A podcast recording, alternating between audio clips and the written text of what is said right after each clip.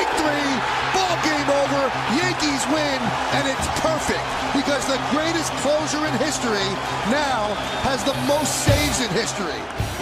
Two out.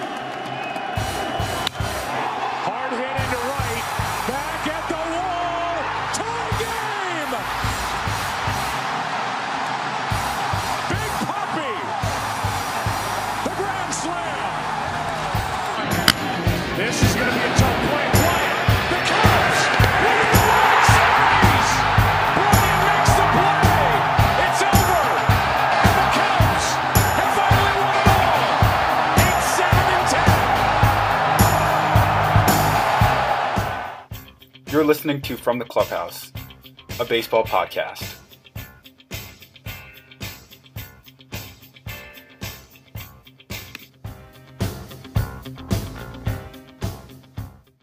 And that worked. All right. We're back after a nice little time off. We took a like a week off there, which is honestly pretty good for my sanity because um I wasn't in the right headspace that uh last last week. I was I was um I was going through it. And as you can see, I'm not wearing anything Yankee related today. So, and I did that purposely. Mm. So we're back. we needed it. This last week has been a whirlwind for for us. yeah, it's it's it's it's been crazy, and there's a lot going on both in the base, baseball world and in the real world. Um, not that baseball world isn't the real world, but um, sports. It's is- the only real world. Yeah, it's not the only real world. No, it is But- the only real world. Oh, it is. Oh, okay, I guess it's the only real world. So in the fake world, um, but but uh, it's it's good to be back, and we're finally here at World Series weekend. Um, this is pretty exciting between the Tampa Bay Rays and the Dodgers. The first one of these two uh, people, one of these two teams will win the first World Series since 19 what was it 1998. I mean, the Rays haven't won a World Series. 88.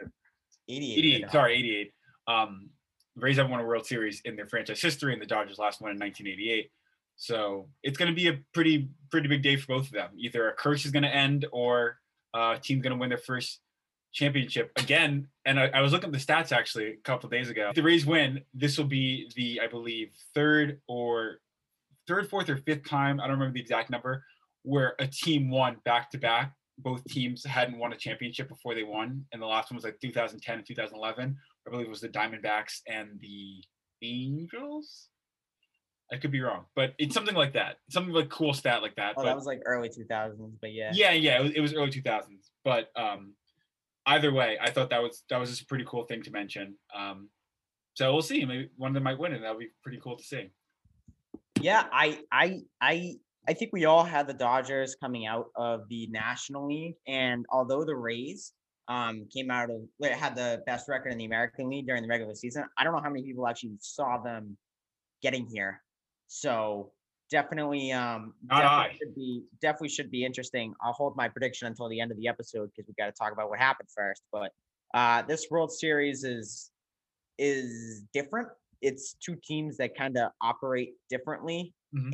in a way. And sometimes like you kind of scratch your head at what they do because you don't really understand it, but they're here. So I would say I saw someone say that like this matchup is like an analytics person's best dream. As someone who's like been getting a lot more into analytics as the times goes on, I would actually argue that the Dodgers aren't necessarily that team. They might have the backing in terms of how they create their team, but like Dave Roberts compared to Kevin Cash, I feel like Kevin Cash is a more analytically minded guy. Like when he took out um uh he took out Snell, right, after facing the order twice. And oh he, he didn't finish the order the third time, but he went through some of it. Like that is is the analytics like number one rule that a starting pitcher should not face the order three times through. They should after the second time through, you should take the starter out. No matter if it's the third inning, the fourth inning, the fifth inning, or whatever. Take them out and put the bullpen in. And now traditionalists say that that's crazy because you want your starter to get length and you don't want to kill your bullpen. But that's kind of the the the methodology of, of analytics. So I'd say that Kevin Cash is way more analytical, analytically centered than Dave Roberts. Well, I would say that maybe it's not, but it's definitely a new school style of thinking, like old school, old school style of thinking. And really, what I, I would have done yesterday was like, I would have just, you know, like whoever your best guy was available. So obviously, Walker Buehler is your best guy, but he was unavailable because he just pitched game six. So whoever your best guy is available, you go out there and you kind of let him go until Mhm. he can't go anymore. But the Dodgers, they they had like like four different guys pitching yesterday.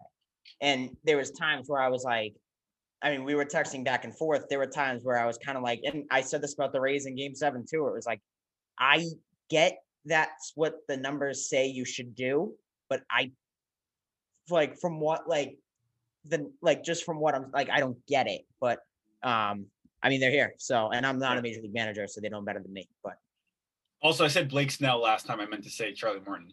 Um, but yeah, no, So I- I- and you have. I mean, they kind of employed that strategy against the Yankees in the ALDS when they brought Glasnow back in, even though he was on, I believe, two days rest, and and they pitched him against the Yankees for like an inning or an, an inning or so uh, before employing their Rays esque uh, strategy, and it paid off. Um, and so I mean, like, there's that type of you know they do it that way as well.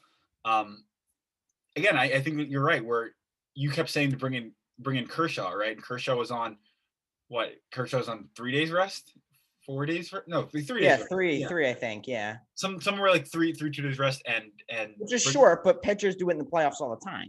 I mean, Gerrit Cole did that for the Yankees. Snell, uh, not Snell, Glasnow did did shorter for the Rays.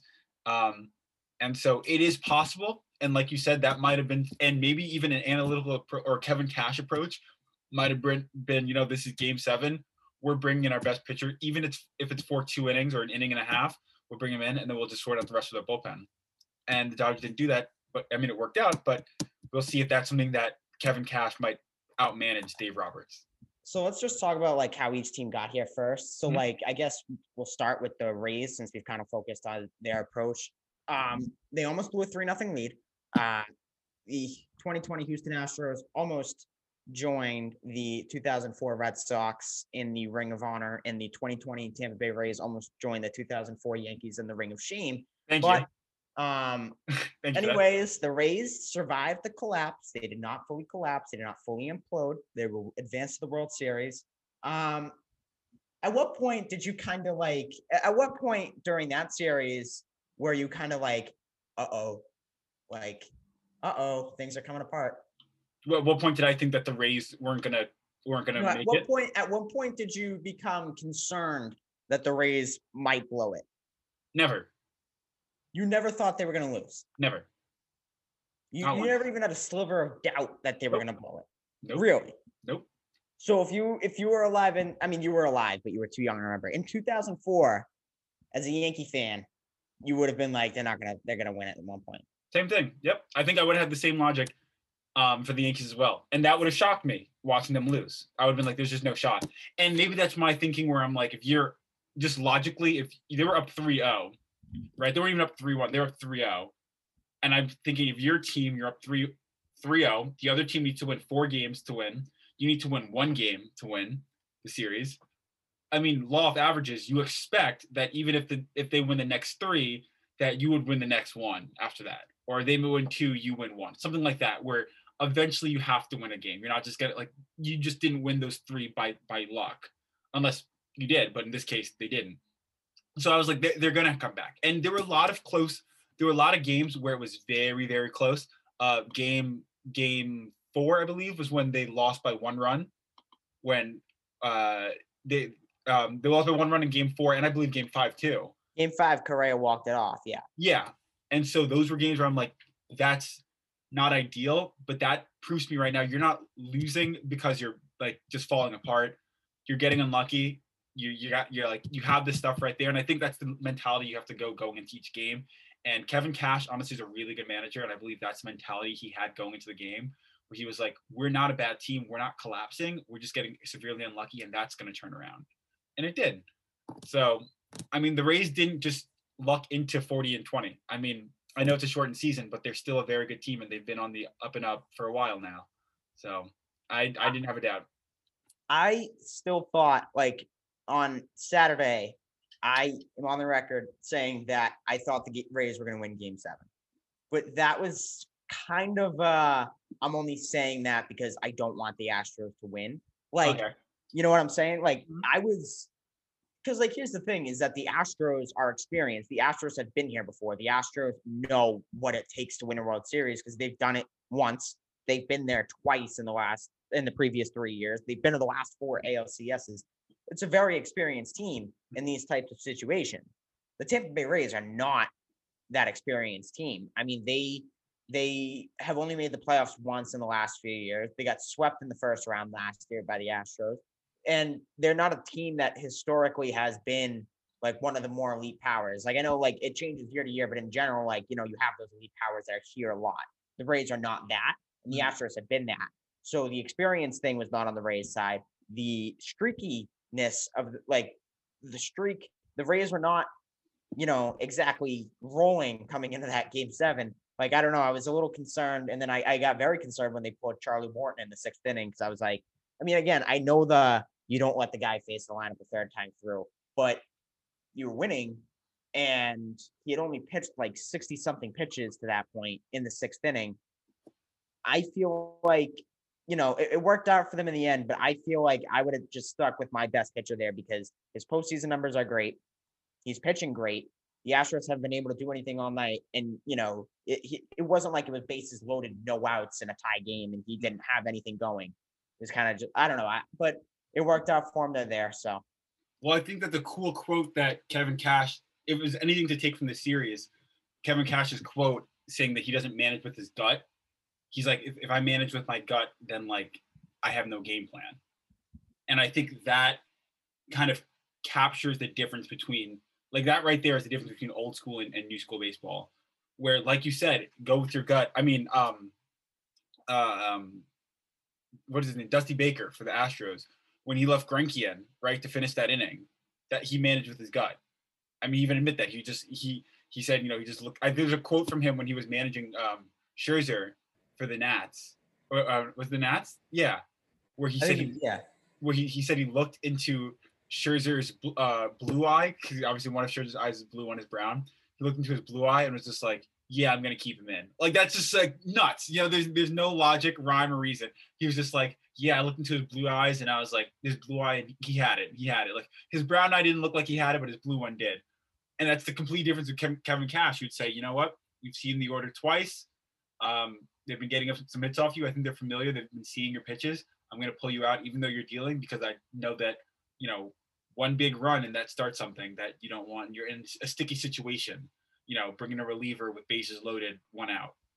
So um, at what point? At what point is that even called managing anymore? Like, like I, I get like there's different logics that go about it, but like if your logic is kind of just like you know I'm doing what the numbers tell me to do, then like at what point you know like at what point are you doing anything that somebody else couldn't do? Because like if yeah. the numbers, if I'm pulling Charlie Morton because the numbers are telling me to, I'm not doing it because of what I think. I'm doing it because of what somebody is telling me I should do.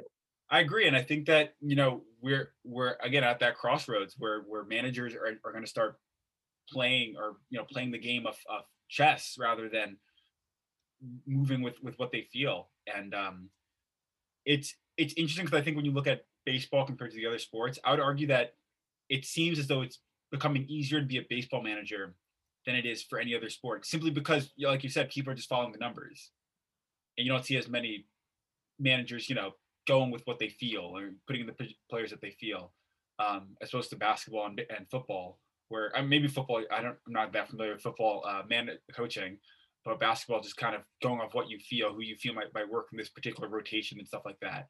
Um, because baseball is a very much analytically run sport now. People are trying to move towards analytics as much as possible. So it's, it's definitely a change. Um, it's interesting. It's worked out so far for the Rays, so I can't really complain. Um, yeah, and they're here in the World Series.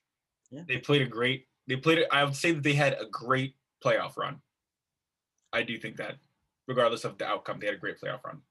Oh yeah, I mean, of course. Like if you if I mean the payroll they have, like what they've been working with, like how they've built this team essentially from scratch, like every year. Mm. Um, it, it, it's crazy how they've gotten here, and obviously their line of thinking is the reason they're here. So, um, you know, but they're definitely a very different story than the Dodgers, who nest who haven't necessarily built their team from an analytical standpoint.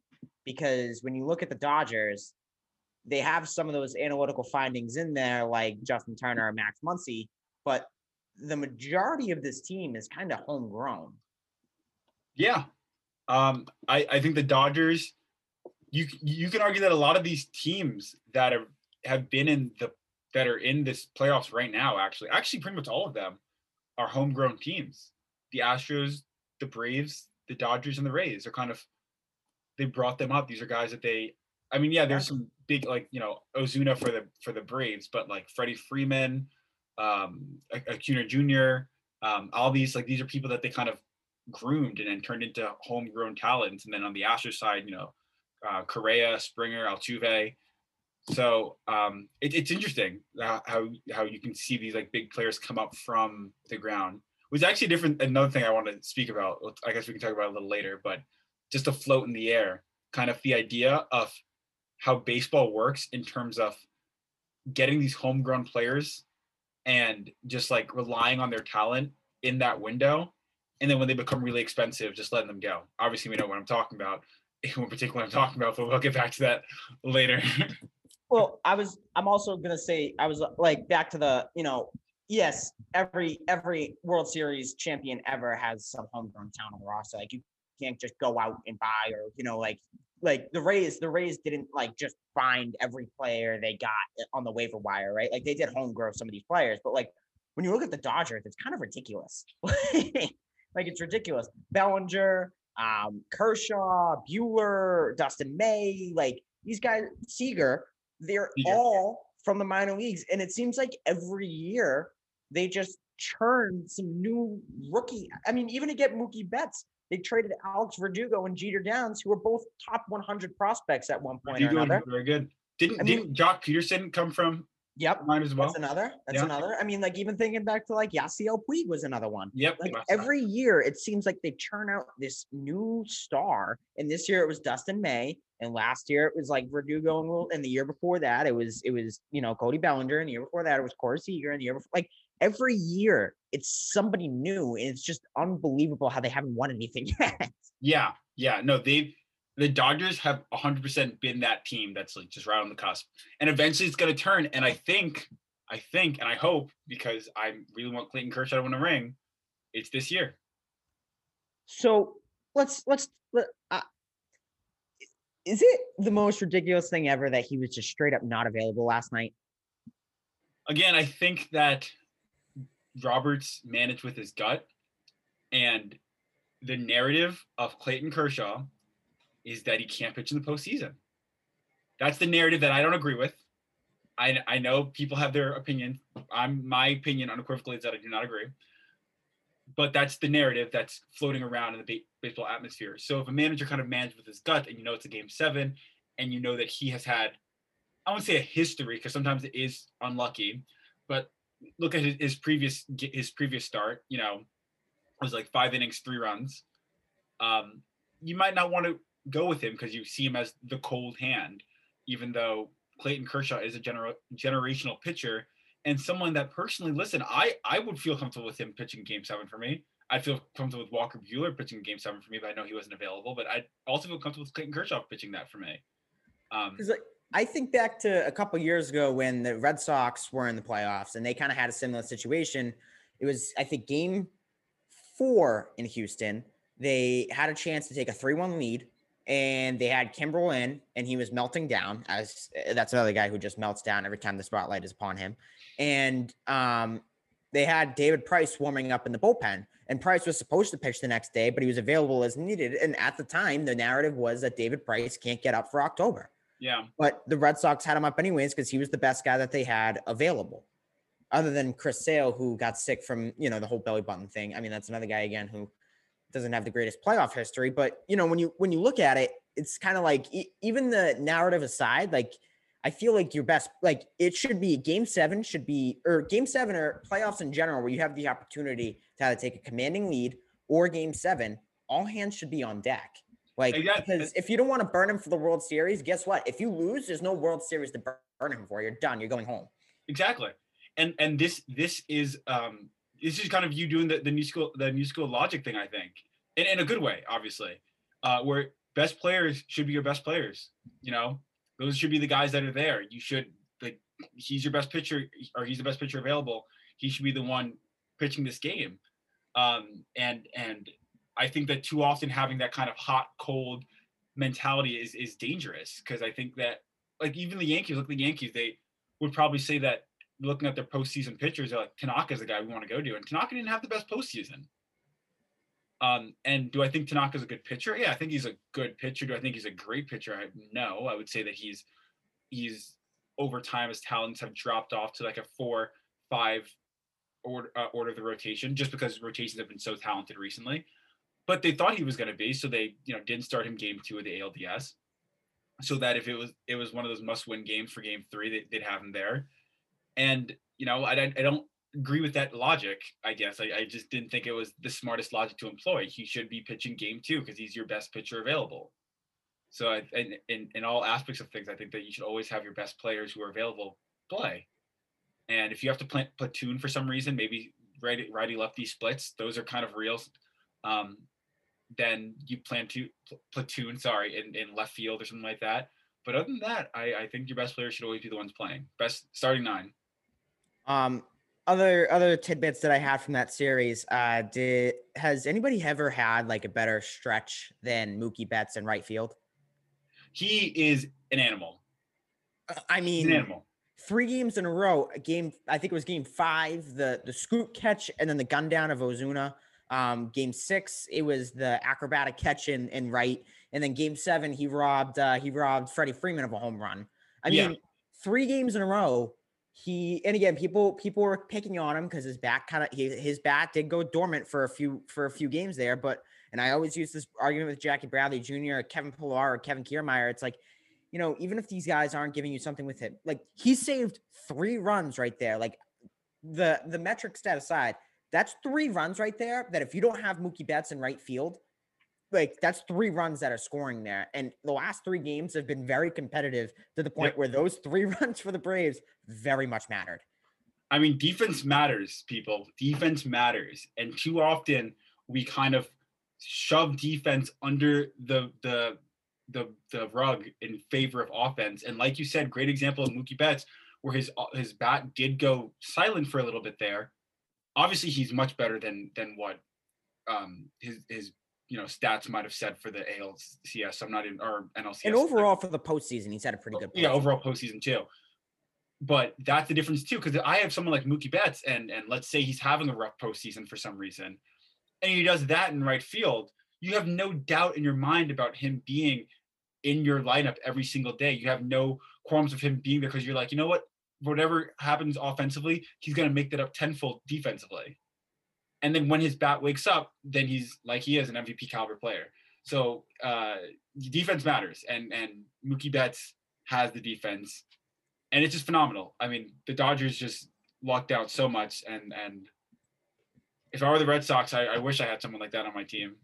Yeah, yeah, yeah. Um, bef- one more point on the Dodgers before I make fun of the Braves a little bit. Uh, I would say that the only person that has ever had a better that can rival Mookie Betts' stretch is Corey Seager. I mean, I've never seen something quite like. I mean, the only comparison that I have for just like a streak that he's on right now is Daniel Murphy back in 2015 for the Mets. Wait, are, you- are you saying that postseason wise, the only person you can think of this postseason who's close to it is Corey Seager? I guess Arozarena too, but like that guy's mean, nuts. Yeah, I mean, it's really those three. I mean, every year you have an unbelievable postseason stretch, but like Seager, Rosarena, Mer, like it's just it's unbelievable with these two guys. Well, I mean, Seager specifically, but also Rosarena too. Like it's unbelievable how like how locked in these two are. You know what? What really frustrates me is if the Yankees had advanced, it would have been Giancarlo Stanton would be the one that we're talking about here. Yeah, well, I mean that would that would be assuming that he wouldn't like tweak his hamstring like walking out to right field. Hey, something. hey, he played. e- He was our MVP by far. So, or or Gerrit Cole, but yeah, no, it's it's true. And and like you said, I mean, Rosarena is just. No, I, I think they're calling He's him. even the- more unbelievable because Seager, at least you could see this. Like, I had never heard of Randy Rosarena before. I was about season. to say the same thing. I think I believe he's a technically a rookie this year. Yeah. Yeah, because last year he didn't. uh, He played, but he didn't. He didn't cross the minimum for at bats or, or plate appearances. So he's he's a rookie this year. And my gosh, I mean, I know it's a 60 game season, so it's hard to really evaluate his, you know, what this is, but he had a good year this year in a 60 game season, and then it translated over to the postseason. So there's something here. Like there is something here. Um, he's not gonna. I don't think he's gonna win MVP. Um, not MVP, Rookie of the Year, because that's um Regular season award. Yeah. What? It's a regular season award. Yeah. Yeah, yeah, but I mean, he still had a good rookie season. Yeah. So, uh, yeah, this is a diamond, another diamond in the rough for the Rays.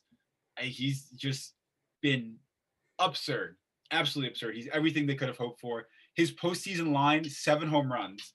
I mean, that's crazy. It's postseason. Yeah. This is his first postseason, or no, I think it's his second actually. But He was on the Cardinals roster last year, but like he was like not in factor. yeah, but um, still, this is his first one being a part of the roster. Um, absolutely nuts. I, I think now that I'm not now that the Yankees aren't actually facing him, I can admire his talent, and that kid is special.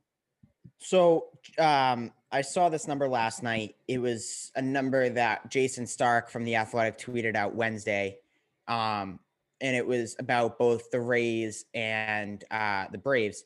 Um, so the Rays had a 3-0 lead. Eventually, it was a 3-1 lead, and the Braves took a 3-1 lead coming into this, or took a 3-1 lead in the NLCS. Ended up blowing it.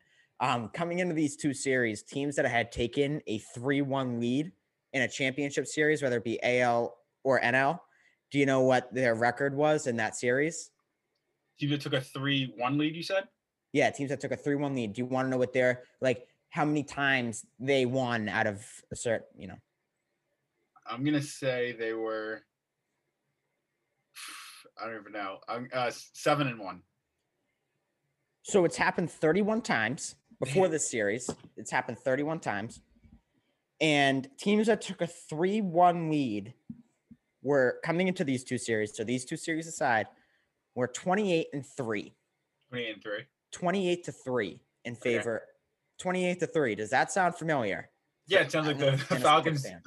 Falcons Patriots score, right? yeah it was like when you saw that number it was just it was unimaginable to think that the braves were even gonna were even gonna have a chance to, to win that like what type of curse is that like the sorcery Oh, that's nuts. Oh, I didn't even connect the dots because also the Braves are from Atlanta. I wasn't thinking the Atlanta connection. so yeah i don't know i don't know Atlanta. So 28 and 3, which is which is incredible. I mean, the fact that it like it it it only happened three times that a team was able to win three straight when falling down 3-1. Like that's insane.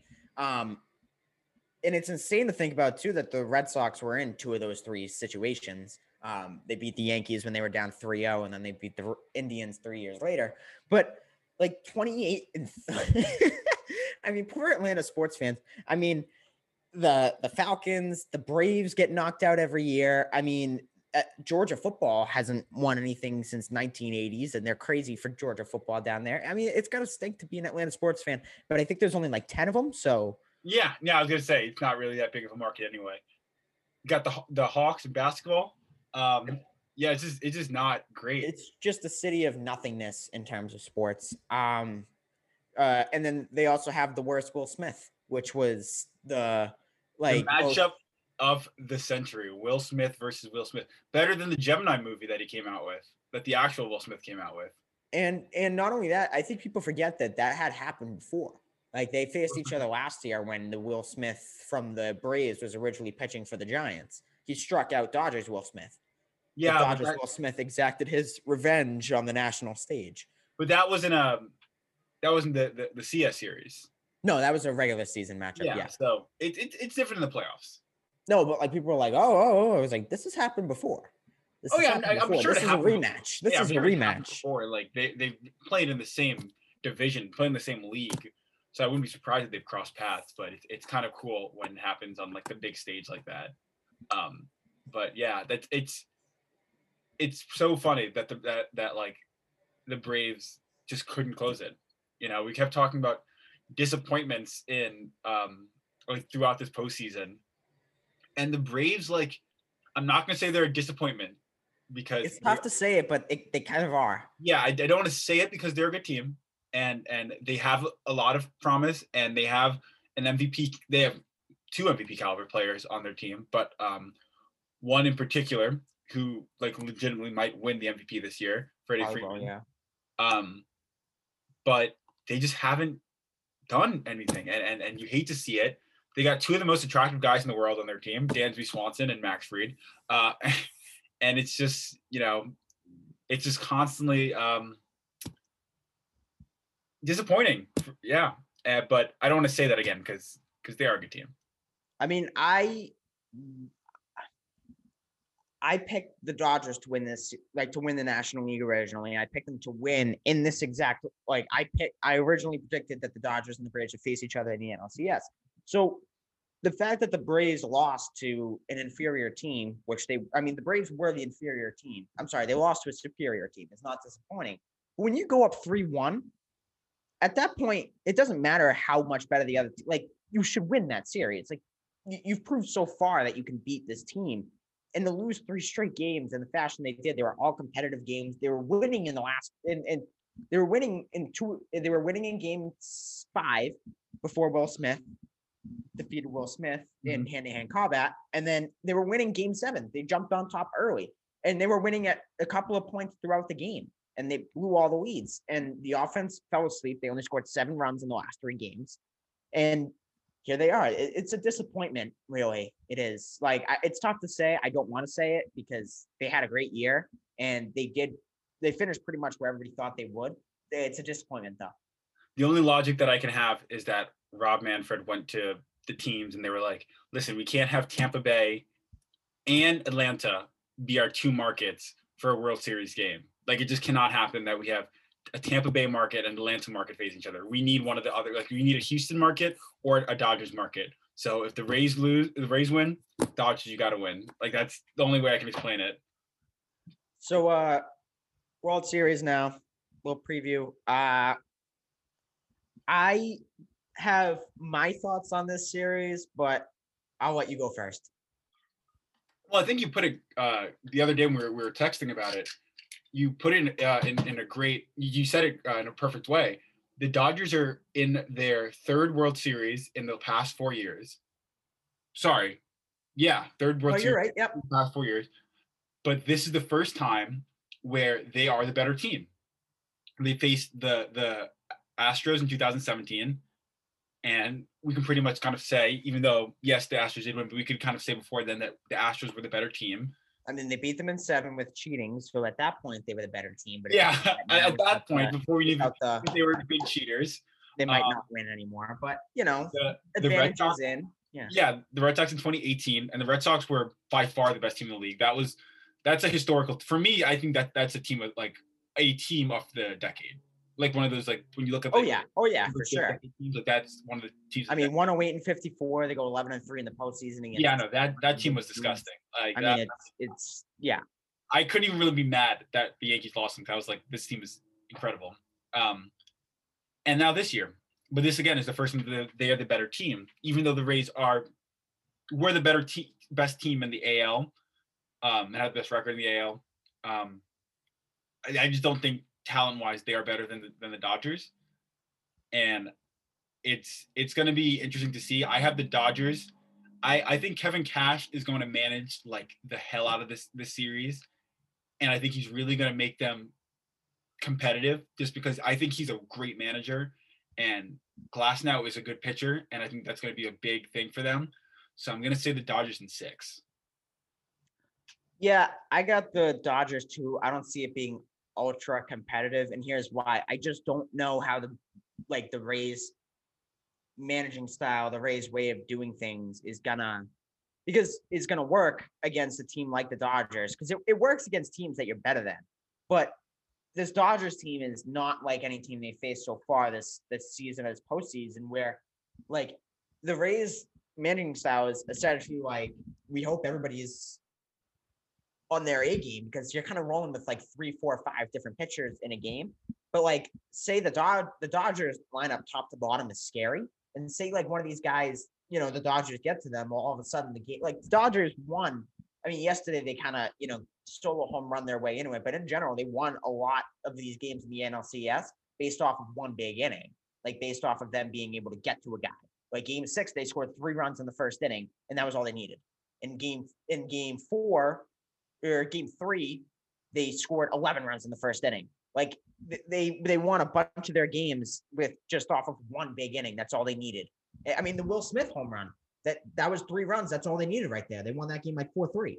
So if the Rays the Rays have to hope essentially that every single one of their relievers is on their game because the Dodgers if the Dodgers get to one that could be game over especially considering the fact that talent wise like lineup wise pitching wise the Dodgers are probably top to bottom in both facets of the game better Yeah. Um, but I mean, I, I I think that the the Rays logic worked for the Yankees, right? Um, we kind of both said the Yankees were the better, best team in the American League, talent wise, right? And and better lineup, maybe not better pitching, but in total, they are a better uh, um, team than than the Rays are. And the Rays, you know, enacted their strategy and it worked. I mean, it, it was a close game five, but still it worked. And I think that even the Rays themselves would argue that that there's a lot of there's a lot of hope within their offense, right? Like the Rays offense this series, um, I believe they had like a sub 200 batting average. I know batting average is an end all be all, obviously because they won, but but for small sample sizes it does kind of matter a bit if you're taking a small sample size into consideration I would say like for a big sample size, it matters batting average. I mean 'Cause, like, batting average batting average for small samples i take into effect more because it's like it doesn't take into account like walks like over the course of five games like how many walks are you going to draw that like your batting average to be wildly different than something you know what what I what I mean is that like you know if you take a player right and examine his his five games, and a player goes like you know has a batting average in the five games of of you know point one twenty five, but within a span of that's even a season 162 game season, his batting average might be 300. yeah so- no but i'm saying like what i'm saying is i'm like oh this guy hasn't been hitting well over the last week or so like in the last six games he's only hitting like 200 like Yeah. that's all but like i'm not going to say like oh this guy or like i'm not going to like if a guy hits 260 over the course of a season like i'm not going to be like oh well, that's not great but like if he hits like 200 over the course of a week like i'm going to be like all right well he's not hitting well lately Oh yeah, I mean, and, and again, that's what that's kind of what the, the point I'm making. Where I think the Rays Yeah. Didn't hit well in terms of small ball or have a small ball, but um, they got the job done, and they got it done off off homers. They got it done off timely hitting, and um, there's there's a there's again a, an analytical logic to it where they say that in in the in postseason play at the end of the day, what's going to win games is the long ball. You know, when you have a pitch, when you're going against when you're going against the best of the best in these situations, like you said, having those big innings is what really matters. You get a couple, you structure your lineup so that you can get that big inning every, you know, every third inning, let's say. You know, you have your leadoff guy who's a high OBP guy get on base. Your your second guy is supposed to be your best hitters. Let's say he hits a double down the gap, and your third hitter launches a homer, or maybe even he strikes out or something like that, and then your cleanup hitter hits a home run. That right there is a three run inning for you. So you kind of structure your lineups that way. So you know that your first two guys have the best chance of getting on base, and then everyone afterwards has a chance to drive them in without grounding into double plays necessarily. Or if they do ground to double plays, you know that there's going to be a runner on third anyway because they were able to move move over. i would Um, actually argue that the long ball doesn't win you championships you don't think it wins you championships? Because like if it did, then the Yankees would win the World Series every year. Like the last last let's say, I mean, neither of these teams are especially reliant on the home run, right? Like neither of these teams are. I mean, I get the Rays are probably more reliant on it than the Dodgers are, but in general, these are pretty well-rounded lineups in terms of hitting. Like it's not, you know, like feast or famine. I'd say the last three champions, being the Astros, the Red Sox, and the Nationals, were capable of hitting home runs for sure. Like mm-hmm. it's undeniable that those three lineups could hit the home run, but like they were able to like because there are nights, especially I mean now they're in Texas, so it doesn't really matter. But there are nights where you're playing like in the cold Northeast where you're not going to hit a home run. You have to find other ways to hit the ball. And the 2017 Astros were very good at being able to hit singles and doubles if they needed to. The 2018 Red Sox could hit whatever they wanted. And then last year's Nationals team, I mean, I guess they relied on the long ball a little bit, but like I, I think you I think you need a balance of both because I don't think the I don't think a home run always wins you championships because you're always facing the best team the best pitcher on the other team. You got to find a, a way other than hitting the ball 450. Yeah, I mean, again, I think these are two ways to look. I think everyone has a kind of different ways to look at it. If you look at last last year's the Astros versus the the Nationals, the Astros out hit them in terms of you know batting average. They hit 272, uh, but they're both kind of equal in home runs. So so um, if you're talking about who had the better offensive output, I guess you could say the Astros did because the Astros kind of had them in in um, OB OPS and, and and batting average, but the Nationals were able to kind of make the most of, of their situations. And I think that's where structuring the lineup comes in, into play. Because I, I always think, first of all, that that the team that hits the most home runs, not necessarily the, the only that's the only part of the offensive game, but hitting more home runs than your opponent is kind of part of the the goal there. It's never a bad thing. Yeah, it's never a bad thing. And then couple that with structuring your lineup in a way so that offensively your best players are, are going to be put in situations that allow them to be their best uh, is what makes this it makes it even better. And and yeah, both lineups are, are very very kind of good at lineup construction. I mean, Cody Bellinger is hitting six. I understand why he's hitting six. I get that. Um, I, I I know he's better than than hitting six. So, but that's something for another day. Well, I know. What's I up? would say I would say at this point he's probably like the sixth best hitter in the lineup at that based on the year they're having. No, yeah, that's um, for the year. I would I understand it, but like, if, if this happens next year, I would be shocked. Because if we're looking at hitters, I think Cody Bellinger is the second best hitter on that team. Well, right now certainly not. Well, not now, well, not this year, but like, 60 games, so I'm, I'm always hesitant to. Yeah, but like like sitting in the current moment, like obviously that's Seager, and then you know Muncy and and Turner. I don't know about, but I mean, yeah, I guess I guess he's probably top two. Yeah, you're right. Yeah, and in like in a normal when he gets back to normal, which Yeah, in a normal world, which when everybody's playing like they should, he should be. Yeah. Yeah. So, you know, we hold out hope for that. The the Dodgers also just have a better offensive team than than the Rays. But again, I, I do think the Rays are gonna be competitive. They've shown all year long that they're a very strong fundamental team, uh, defensively capable, offensively capable given the right situations. Clearly pitching wise, they're capable. So as I said, yeah, I said Dodgers in six, uh, six right? Yeah, Dodgers in six. Um, what do you think? I I have I have them five. Yeah, then five. Yeah, I was gonna go five, but I don't I know. think I think the Rays are good enough to win one. And honestly, like the Rays might prove me wrong and win this one, but like when you look at it, the Rays have to work hard to win like every game. Like they they again, like there's a lot hinging on them winning the games. Like if one pitcher doesn't have it, they're in trouble.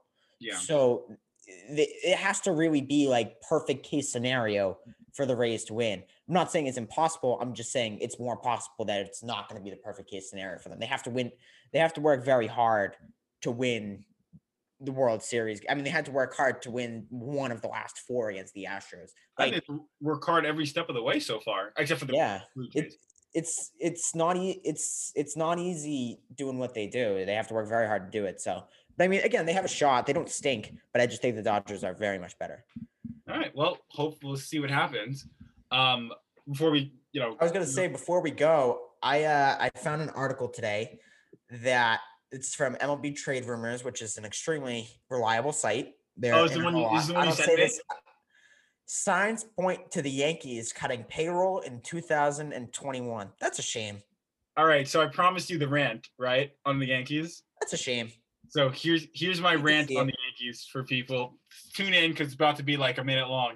Um, the thing about the Yankees with me, and, and we discussed this, they had a very structured vision for their future. This vision started in like 2015. I love how you're taking a step taking a step back and drinking your water as I do this uh, with the pinky up. Um, they had a very very set goal in about 2015, right? That's when when they were prepared. They were like, you know, uh, kind of 20, 2012 when that was kind of their worst 2012 2013 and they were ready for it. And 2015 is when you know mark Teixeira kind of lost his job to to um, greg bird. And then gary sanchez took brian mccann's role as catcher. And then everyone was like all right this is it. They're structuring it. And then uh, aaron judge came out. Uh, Derek Jeter just retired a couple years ago, and Didi came in. People hated Didi at first, and they came to love him really quickly. It just seemed like pieces were falling into place so quickly. 2017 was essentially a rebuilding year. 2016 was a rebuilding year too. We missed the playoffs. 2017 was a rebuilding year, and they were at a game out of the World Series. That was probably the first playoff loss in a long time where Yankee fans up said, "You know what? This sucks. This is really sad, but oh my goodness, this is amazing." Like this is probably how the Astros fans feel. Astro fans feel right now because they didn't think their their team was going to be there, considering all the cheating stuff and all the distractions that were going on, and they were a game out of making to the World Series. So it was the first time they're like, you know what, this sucks, but like we got this. Next year we have to be there. Next year, you know, we had the the Red Sox, which were again a team of the decade. So I can't really blame them that much because I think they did play very well, but the Red Sox were just incredible. Fine. 2019 was abysmal. 2020 was abysmal. And now that window that seemed so wide open in 2017 is closing. And they don't want to admit that it's closing because they think that they still have the pieces. But at the end of the day, like I was saying, when you build teams, player uh, people have been building teams with the thought, you know, for how you build baseball players. You have a player in your minor league who's showing promise. You manipulate his service time so that you can get him for a full six years. So he might look good, but you look at the time and it's July. So you're like, I don't want to burn one on half a season. So you bring him up the next year so that you have six full years with him under your contract, be able to short change the person to arbitration, and then they leave. This is essentially what they did with Gleyber Torres, what they're do- what they kind of did with Clint Frazier. Um, but now all those players that they that they kind of were shortchanging, they're like, we're gonna have six years of them under arbitration, under these rookie deals for three years, and arbitration for three years are closing. Gary Sanchez is on, I believe, is either his second to last, his second to last, I believe, arbitration. Judge, I believe, has he was arbitration last year, so two more. Yeah, he might be on the second last as well. Um, and so that right there is, is that window is closing. They're getting older. Judge's his, history injury wise is not the best. And going off of that, um, he's going to be 30 soon. And it's just going to get worse from when he turns 30. He's not LeBron James. He can't just turn back the clock. Um, they want to get under the luxury tax. Hal, Stein, Hal Steinbrenner is going to keep saying, oh, we got hit harder than every team in Major League Baseball, even though you're the most profitable franchise ever. Um, and they're going to try to get under the luxury tax. They're at 240 right now. They have 130 committed for next year, 130 million committed for next year they predict for people predicting based on how their arbitrations went last year that they're going to end up spending about 50 million arbitration. So that's 180. Luxury tax threshold is 210 this year. So they have about 40 or uh, 30 million to play with. And that that doesn't even count Masahiro Tanaka, who's a free agent, uh, James Paxton, free agent, DJ LeMahieu, free agent, whose AAV this year is probably going to be north of 20 million. So you sign him, uh, that's already 10 million gone. So Trevor Bauer definitely isn't coming to the Bronx if they're serious about taking under the luxury tax. And that means they're going to have to either, you know, qualifying offer to Paxton, hope he takes it, or try to shortchange the two of them, or just ride who they have, just get DJ LeMahieu and call it a day. Um, it's a tough time in Yankee land. And it doesn't look like it's a tough time, but it is. And it's just going to keep getting worse because they want to get under that luxury tax and their players are going to get start getting more expensive. That window is closing for them to have won with these cheap players and either they pay up or they retool their rebuilding strategy. There's always next year. There's always next year. There's always next year, but like this is the first this is the first free agency where it's not necessarily that they need someone, but they need to like it's going to be kind of crazy. Just because I mean I know everyone's dealing with with the COVID uh, you know real reality of the world now. I get that, but if you don't if you want to get under that luxury tax, it's going to be really hard. Like the, Amer- the American League East has had two different teams in the last decade. So from 2010 to 2019, 2020, whatever. Over the since the Yankees won their last World Series, two teams from the American League East, two different teams from the American League East have made a World Series appearance. The Red Sox twice, winning twice, and the Rays once, and we'll mm-hmm. see what's going to happen. The Yankees have only won two division titles since 2000 what 10 or something like that? In 2010 they've won how many division titles? Yeah. One? They, they won in uh didn't, didn't they win in like 20 2011 or 2012 or something? And then again in 2019 no definitely didn't win the division title in 2012 unless i am forgetting my history but i'm whatever. 90- either way either either way, this has been a division where the Yankees, I mean, the Yankees have been to the ALCS plenty of times in this day, but they haven't won the division. They haven't been, been the best team in the division. Like they haven't won the American League. Like they've been, dare I say, mediocre. And You're right. It was 2012, by the way. I, I was confused because it felt like forever. I mean, if you look at their last, guess what their last AL pennant was? I mean, you can obviously guess. 2009, 2009. And and they've been on the doorstep. I think they've lost like what four straight American League Championship Series or something like that. They've lost a record a number of straight appearances without winning. It is an MLB record for those wondering, and um for those keeping score at home. And now they're trying to cut payroll, despite the fact that they were not good this season. They were not good last season. They were not really that good the season before, and they have a lineup built around two of the exact same player they hit big time home runs. They strike out a lot, and now it seems that they're going to miss the majority of the season every year. Their pitching rotation is their pitching rotation. I don't care what anybody says about it. If they don't add to it, it's if they don't add to this pitching rotation, it's going to be bad. It's going to be Their- very bad. Pitching very rotation- bad already. Their pitching rotation strategy is built on uh, is built on the logic if he performs like this, right? They're saying if Severino is healthy and performs like 2018, 2017, if Germán comes back to full form and pitches to some resemblance like he did last year, even though he didn't pitch that well last year, but he just had a great beginning. Um, if Monty can return back to form, Monty had a good season this year. It wasn't fantastic, but it was good, uh, considering he hadn't pitched in like almost two years.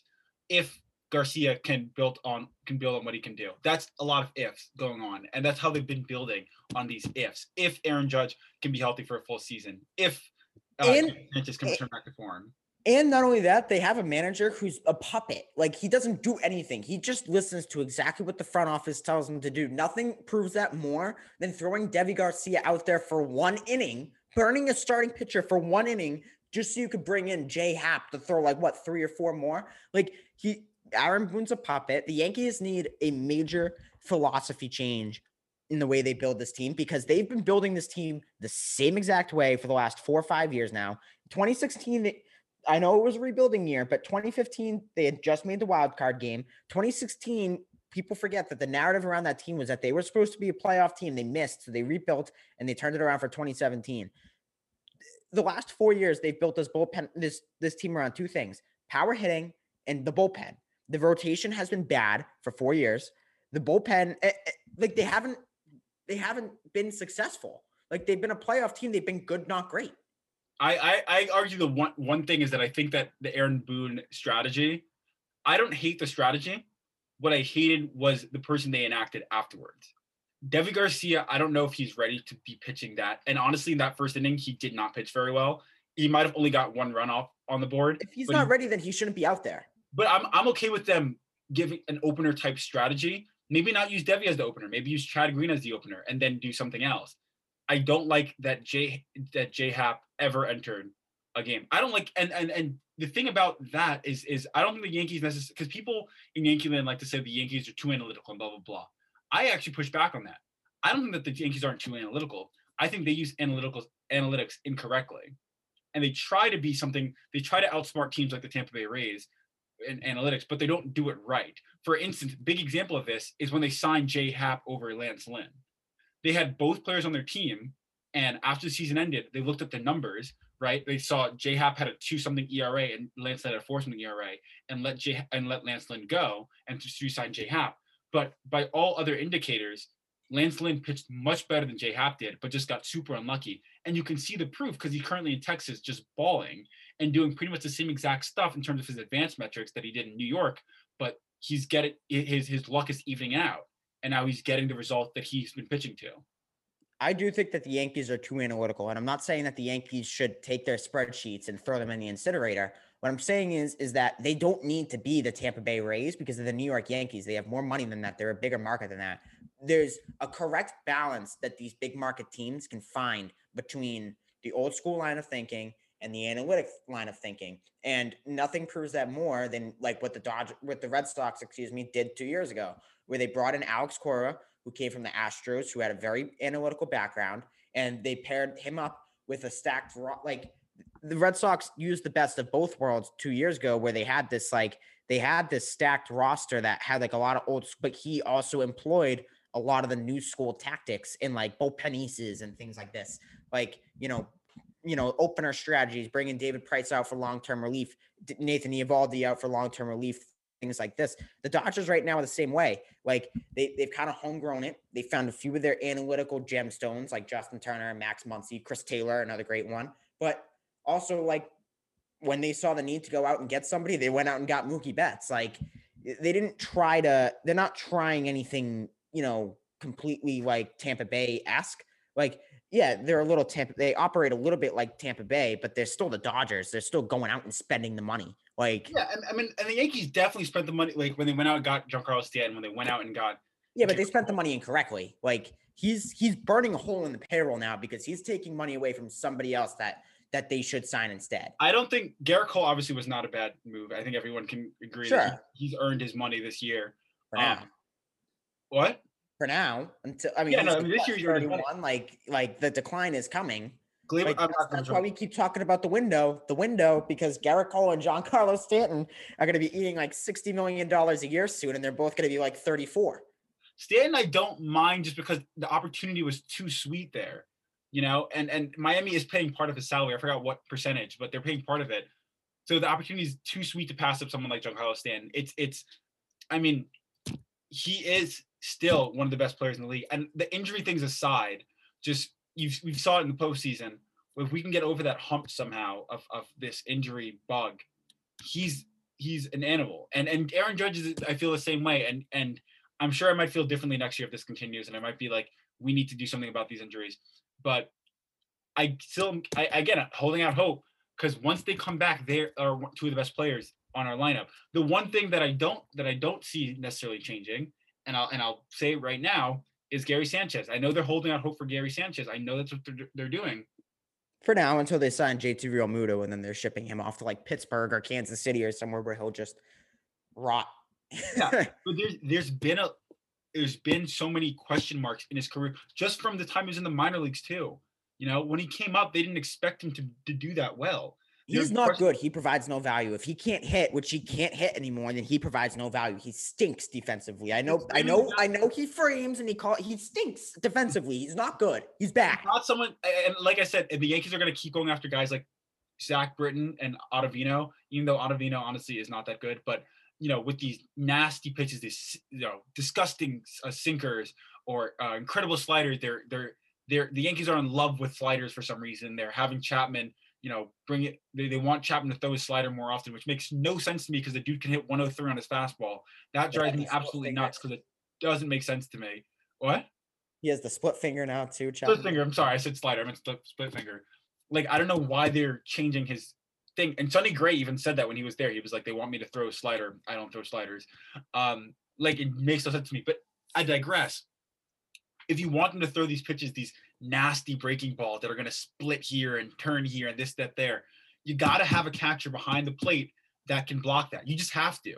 And we saw it in the postseason. There was a pitch by, I believe it was Gary Cole, and they got crossed up. And I guess Higgy was expecting a fastball, and Gerrit threw a curveball or something like that, or whatever the pitch was. And you know, it was in the zone for a strike, but you know, the way that he he caught it made it look like it wasn't, even though it was a strike, because he wasn't expecting that. And that itself is, is why you need a catcher there that you can rely on. Because the more you expect these pitchers to throw these crazy pitches, the more you need someone who's able to command that backstop. Um, and I'm, I'm ranting a lot because I think Gary Sanchez could have that talent, but I don't know what the disconnect is there. We it's now been like two of the last three years that the Yankees have entered the year as like one of the World Series favorites and the definite favorites to win the American League. This year, in 2018, right? Because 2018 they had just gotten Stanton, you know, Judge and Sanchez and all these guys, and the Red Sox knocked them out with ease in the first round. And then this year, the Rays knocked them out. Like, at what point do we just kind of say like?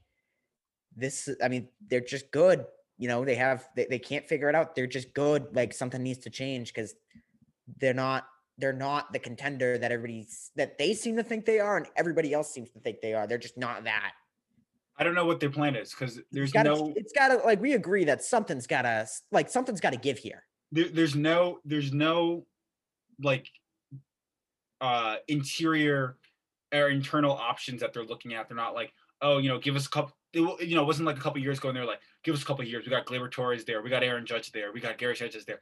They don't really have anyone that's on the up and up that like that, you know.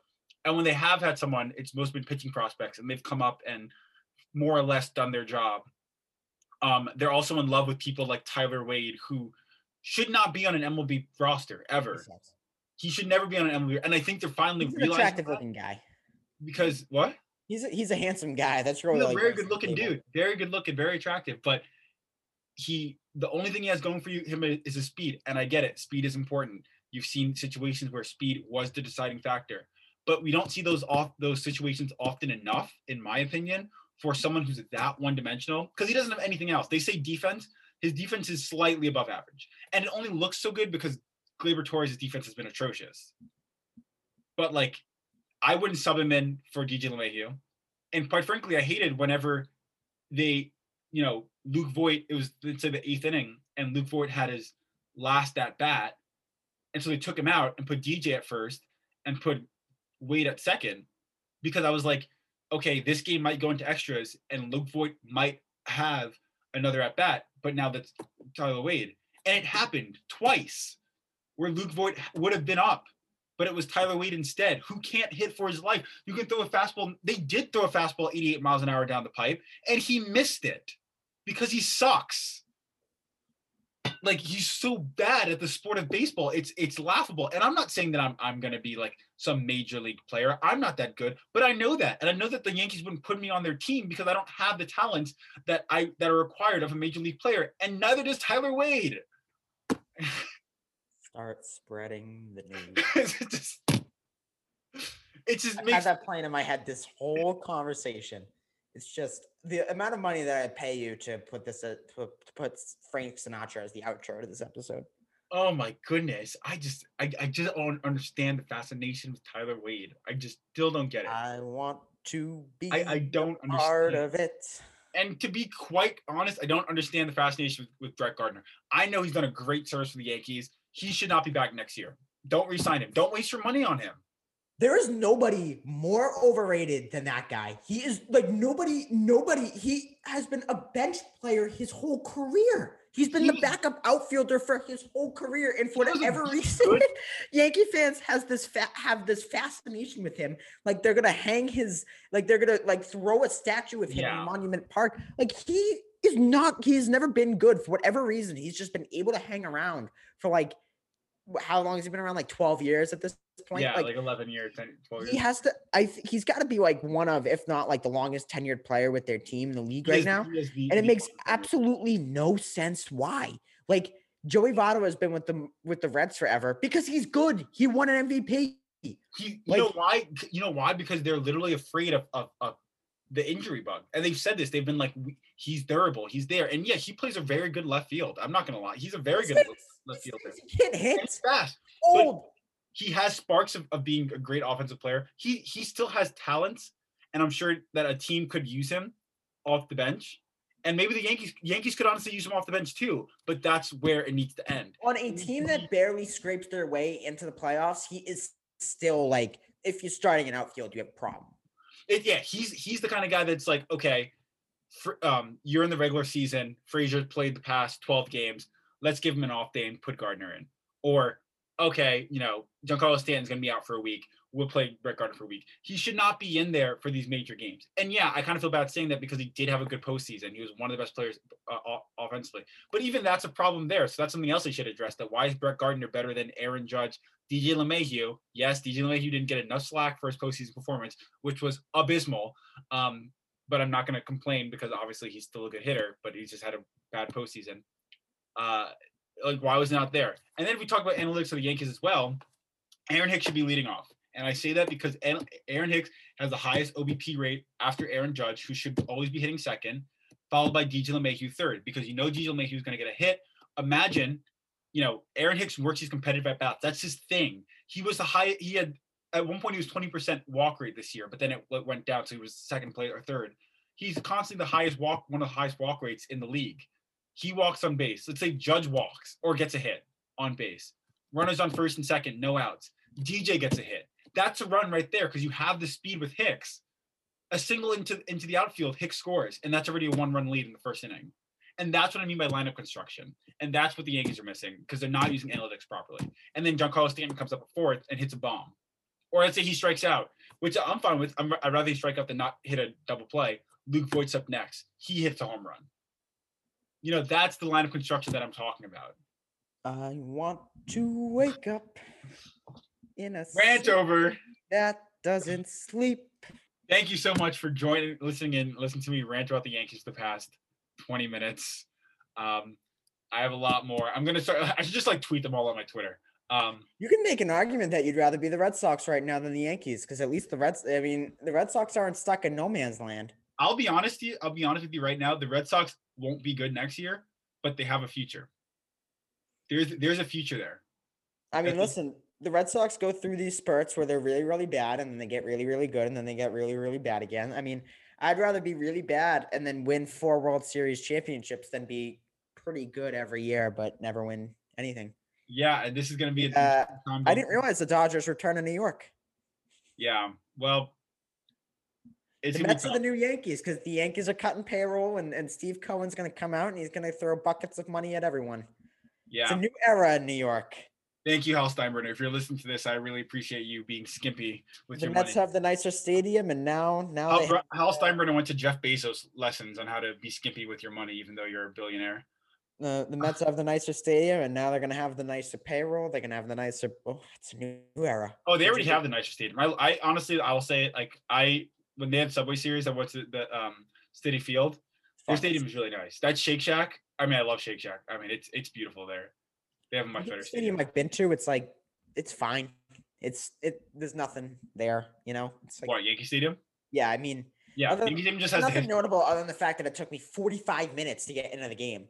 Yeah, they need to do something about those lines. They It's to, there's three gates in the entire place. It was a Wednesday night, 6:30 game. We get there at 6:10, and we don't sit down until the third inning. yeah, those gates are ridiculous. They I don't know why they only have three open. It makes no sense to me. They should add more gates because that would make sense. But Um, anyways, anyways, thank you all so much for listening. Um, appreciate that rant. Uh, we will be back after this World Series. Uh, we'll have a World Series winner for 2020, and then we'll be in the off season, so we can kind of start chatting about kind of the major free agents. and free agency, yeah. Yeah, which is going to be this is going to be one of the biggest free agencies in a while. So I'm very much looking forward to talking about that. Um, any parting words, Gerald? It's up to you. I knew you were going to say that. Thank you, everyone. Talk to you later. New York.